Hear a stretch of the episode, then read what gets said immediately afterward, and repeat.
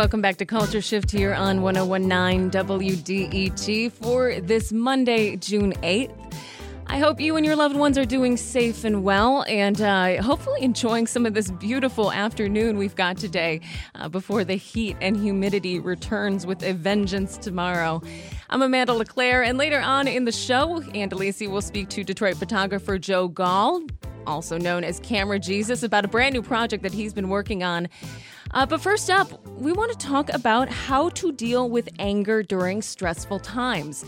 For the past three months, we've all been experiencing very shifting and challenging times amid a global health crisis that required us to uh, shelter in place, social distance, many of us losing our, our income. And for the past week, the nationwide protests combating social injustice and police brutality that has spread uh, around the globe now all of this during an election year, adding another weighty layer. So, yes, tension levels are high out there. And you may feel that your anger and aggression has also leveled up. So, what we want to talk about is managing those adverse energies during these stressful times. Joining us to offer some insight and guidance is Dr. Brad Bushman. He is a professor of communication at Ohio State University with expertise in social psychology and aggression. We also want to hear from you. If you've been feeling angst and an elevated uh, sense of anger, how have you been handling it? What questions do you have about being able to manage your own anger or the unnecessary anger you've seen or rece- received from strangers or even friends, even at places like the grocery store? Call us at 313 577 1019. Tell us your experiences, whether it's something you've been dealing with yourself or you've been struggling to uh, help a family member or even a stranger deal with it. And we're going to welcome Dr. Brad to Culture Shift right now. Hi, Dr. Brad. Hello. Hi, thank you so much for joining the show today. And you know, I want to uh, further set the tone of this discussion. Take us behind the science of anger and aggression and what is happening to a person internally and mentally uh, when we experience these heightened emotions. Well, anger is a, an emotion. It's a response to a threat. Uh, the threat can be real or it can be imagined and it ranges in intensity from like mild irritation to extreme rage. It's not necessarily what I would call a bad emotion.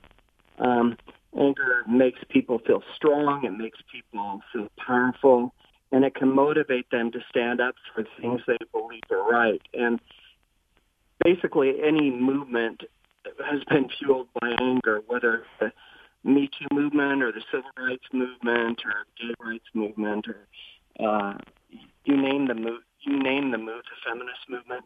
Um, you know, the the movements we're seeing right now over the death of uh, George Floyd. You know, all these are fueled by uh, the the Black Lives Matter movement. They're all fueled by anger. So, anger motivates people to try to solve problems. Yeah, righteous anger can lead to a lot of positive changes in society as well. And, and I think one of the things when, we, when the, the, the, the, pandemic and the lockdown first started happening is we would see online a lot of uh, cell phone videos captured of of people being uh, incredibly rude to grocery store employees or or or waiters or waitresses or people they came across. And and I'm curious about that. Have you studied that sort of uh, ability when someone's under so much stress and they're not finding the proper outlet to deal with it? Yeah. So uh, aggression can be either direct in which you uh, direct it towards the person who provoked you but it can also be uh, displaced when you direct the aggression to an innocent target.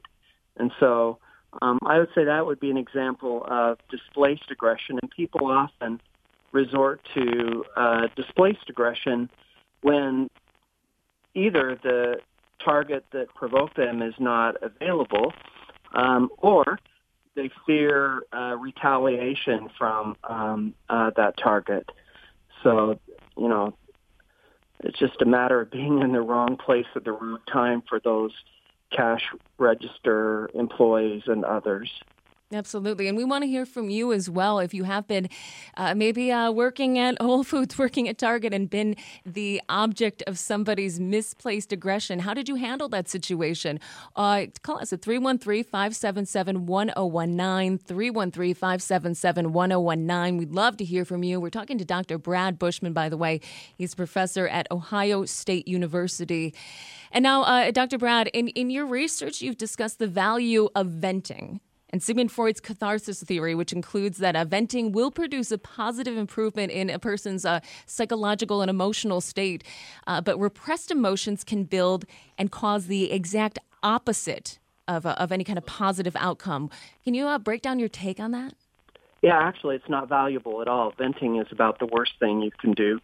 So, um, when it comes to anger, a good metaphor to think about is you know, a pressure cooker on a stove. And people only think there are two options when the pressure builds up in a in a pressure cooker. They can either try to hold, stuff it inside and hold down the the the pressure, or they can vent it. And both of those are actually pretty destructive. If you try to stuff the anger down inside, it can lead to illness and cardiovascular disease, for example, but the same thing happens if you try to express it. It can also lead to cardiovascular disease. But it's even worse if you express it, like venting it, because uh, then it can lead to uh, anger and aggression against uh, other uh, people. You know, I don't know if you've heard the old joke, uh, how do you get to Carnegie Hall?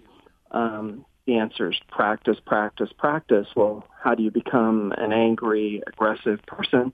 The answer is the same: practice, practice, practice. And when people um, vent their anger, that's exactly what they're doing. They're practicing how to behave more aggressively. They hit, they kick, they swear, they shout, and um, one of the things angry people do is they ruminate about what made them angry. Well, if you're venting, you're just thinking more about it, which makes it worse. So it keeps aggressive thoughts and angry feelings alive. But there are other options that people have, and that's to turn down the heat. You know, if the, the pressure cooker is building up pressure, you can turn down the heat, and that's what I advocate. You know, on that point, and, and I hate to uh, use this metaphor because it, has to do with animals, but you think of uh, a, a, a frog being boiled slowly or a lobster, you know, you turn up the heat to the point where they don't realize or know until it is too late and the water is boiling. How does a person, when they begin experiencing the beginnings of that sort of pressure how do they what are signs that they can they can recognize to stop themselves from getting to the boiling point? Well um, i think it's pretty recognizable actually. You know people at least in, in terms of intense uh, feelings of anger. You know pe- people know they're angry. They don't wonder whether they're angry. Um, they know they're angry. But question is, when you become angry, what do you do about it? For most people, it's a negative emotion uh, that they want to get rid of. So, you know, how do you get rid of it? Well, I've already said that stuffing it inside is not a good option, and expressing it or venting it is even a worse option. Um, so, uh, I don't know if you'd like me to talk about how to uh, how to get rid of it because there are many effective uh, research has shown there are many effective ways to get rid of anger and aggression. Absolutely. And I would love you to, but uh, uh I think we're going to take a call right now. Don't forget, you can call okay. us at 313 577 1019 to speak to Dr. Brad Bushman. We are talking about anger and misplaced anger due to stress because we have all been under quite a lot of stress uh, just this past year. So we're going to be going to Cantrell in Toledo. Cantrell, welcome to Culture Shift. Hello, hello. Hi, and Hello, you have a you question doing? for the doctor. Yeah. Well, well, doctor, uh, I, I was calling because uh, I understand about anger and everything. I, I'm just concerned that in this uh, great movement that's going on, people aren't thinking about and going to the root cause of uh, that police officer's anger and a lot of other people's anger that sometimes they don't even realize what they're angry by. And I think it's, you know, white supremacy because for you to kill someone that you don't even know and most of these officers don't know the people, just like um, Chauvin didn't know um, Floyd. He didn't know him, but he was angry at him enough to kill him uh, in cold blood. And I think that you know we need to look at the root causes of that anger and some of that um, uh, complacency. Like I got coworkers who, during the rest of these killings, they say, "Oh, he should have complied," and I'm like, "Well, even if you didn't comply, did you have to kill a guy?" So, what do you think about that? Yeah, well, the root cause is threat, and for far too long, um, white people have been a threat to black people in this country for hundreds of years, and you know, f- frankly, they're tired of it, and that's why the Black Lives Movement uh, surfaced. That people are just frustrated and angered over the fact that you know police officers, for example, are 21 times more likely to kill a black man than a white man. That's just a shocking, horrible um, statistic. And so anger is what fuels these protests. You know, people who are out there oh, on the Oh, street. okay. You're talking about the protests. I'm talking about what made the officer mad. Okay. And, and what makes the, the perpetrators of these hate crimes, what makes them mad. This particular kind of hate crime is race-based. Um, I think Yeah, white well- supremacy, do, you, do you think white supremacy plays a role in uh, the subjugation of um, non-white people worldwide, or do you think it's something other than Yeah, that? for sure. Yeah, it definitely does. And you know, people, um, like I said at the very beginning, anger is a response to a real or imagined threat. So, you know, far, you know, maybe the I, I can't speak for that police officer. Um, what that police officer uh, did seemed, you know,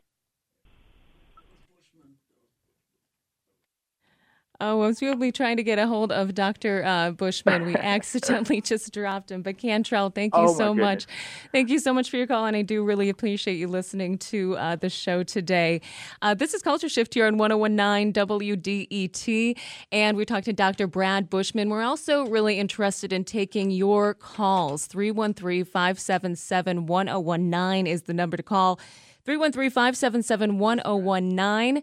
We are talking about the uh, the the science of anger and aggression, and especially uh, what are the healthiest ways to go about expressing that, and what are some of the unhealthy ways to go about expressing that. And we are going to go back to Doctor Dr. Brad. Are you there again? yeah. Sorry, I don't know what happened. Oh, I that, actually my fault. I, I take full responsibility for that. Um, so uh, I think what uh, you know it's impossible to say what happened in a specific case, but if pe- but it doesn't take an actual threat, just an imagined threat um, to trigger uh, anger feelings, and also not all aggression and violence is fueled by anger. Some you know researchers distinguish between sort of hot-blooded, which is um, impulsive, hostile, reactive aggression, and cold-blooded, which is instrumental or proactive aggression. So, um, not all aggression and violence is fueled by anger, just the reactive kind. You know, I, I want to throw you, hopefully not too much of a curveball, uh, Dr. Brad, but but when you talk about again the the officer that uh, killed George Floyd, in in the amount of police violence that we have seen over the past long years, but best be the past few years, should police departments should there be some sort of test, some sort of psychological test that measures a person's inherent uh, inherent uh, ability, you know, ability to jump to to such an angry state or the anger that they're holding on to?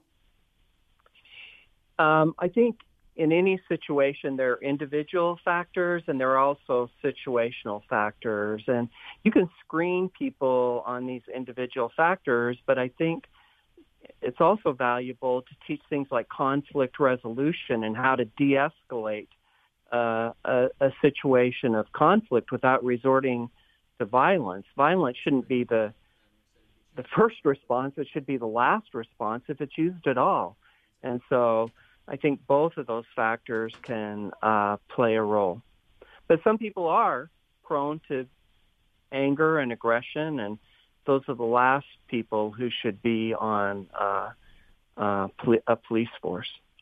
And we've got another call from Margaret in Northville. Margaret, thank you for calling Culture Shift. You're on the air. Well, thank you for taking my call. I was interested in wanting to follow up on the comment that was made earlier by the caller about the the anger, the source of anger of Officer Chauvin. And I first started thinking about this when I saw Michael Moore's film, I think it was Bowling for Columbine, that a lot of the source of white anger, and, and just to be clear, I'm not justifying it, but I'm just trying to understand it. I think a lot of the source is a threat and is fear and is also intertwined guilt because I think still to this day there is a lot of white guilt over our history of slavery. And I think sometimes the fear of the black community is a fear of black anger. And I think that, that a, a lot of us, a lot of white people feel like, you know, maybe it's, it's deserved. You know, maybe we, our hands are guilty, you know, and, and we've benefited from the history of, of slavery in this country. So I think that it's very complicated and I think there's a lot of intertwined feelings. So, Margaret, I think what you're trying to say is that the role of, of, of the guilt then being, you know, not wanting to be addressed and then covered up with aggression and anger? Plus, plus, I think there are a lot of white males that, you know, it's easy to just say white supremacy as a label, but I think that they have a fear that they are losing their status as being white males economically, um, politically, and I think that they are fearing that they're slipping down the the, the, the status that they've had throughout our throughout our history. Yeah, Dr. Yeah, Brad, did you, yeah, go ahead. Uh, those are excellent points. I really um, resonate with what the caller is saying. Uh, Dr. Brad, did you have any? Uh, you've studied anger uh, on an individual level. Have you studied it at a broader level, a, a, group or a cultural level? No, I'm a psychologist, and psych- psychologists usually study things at an individual level.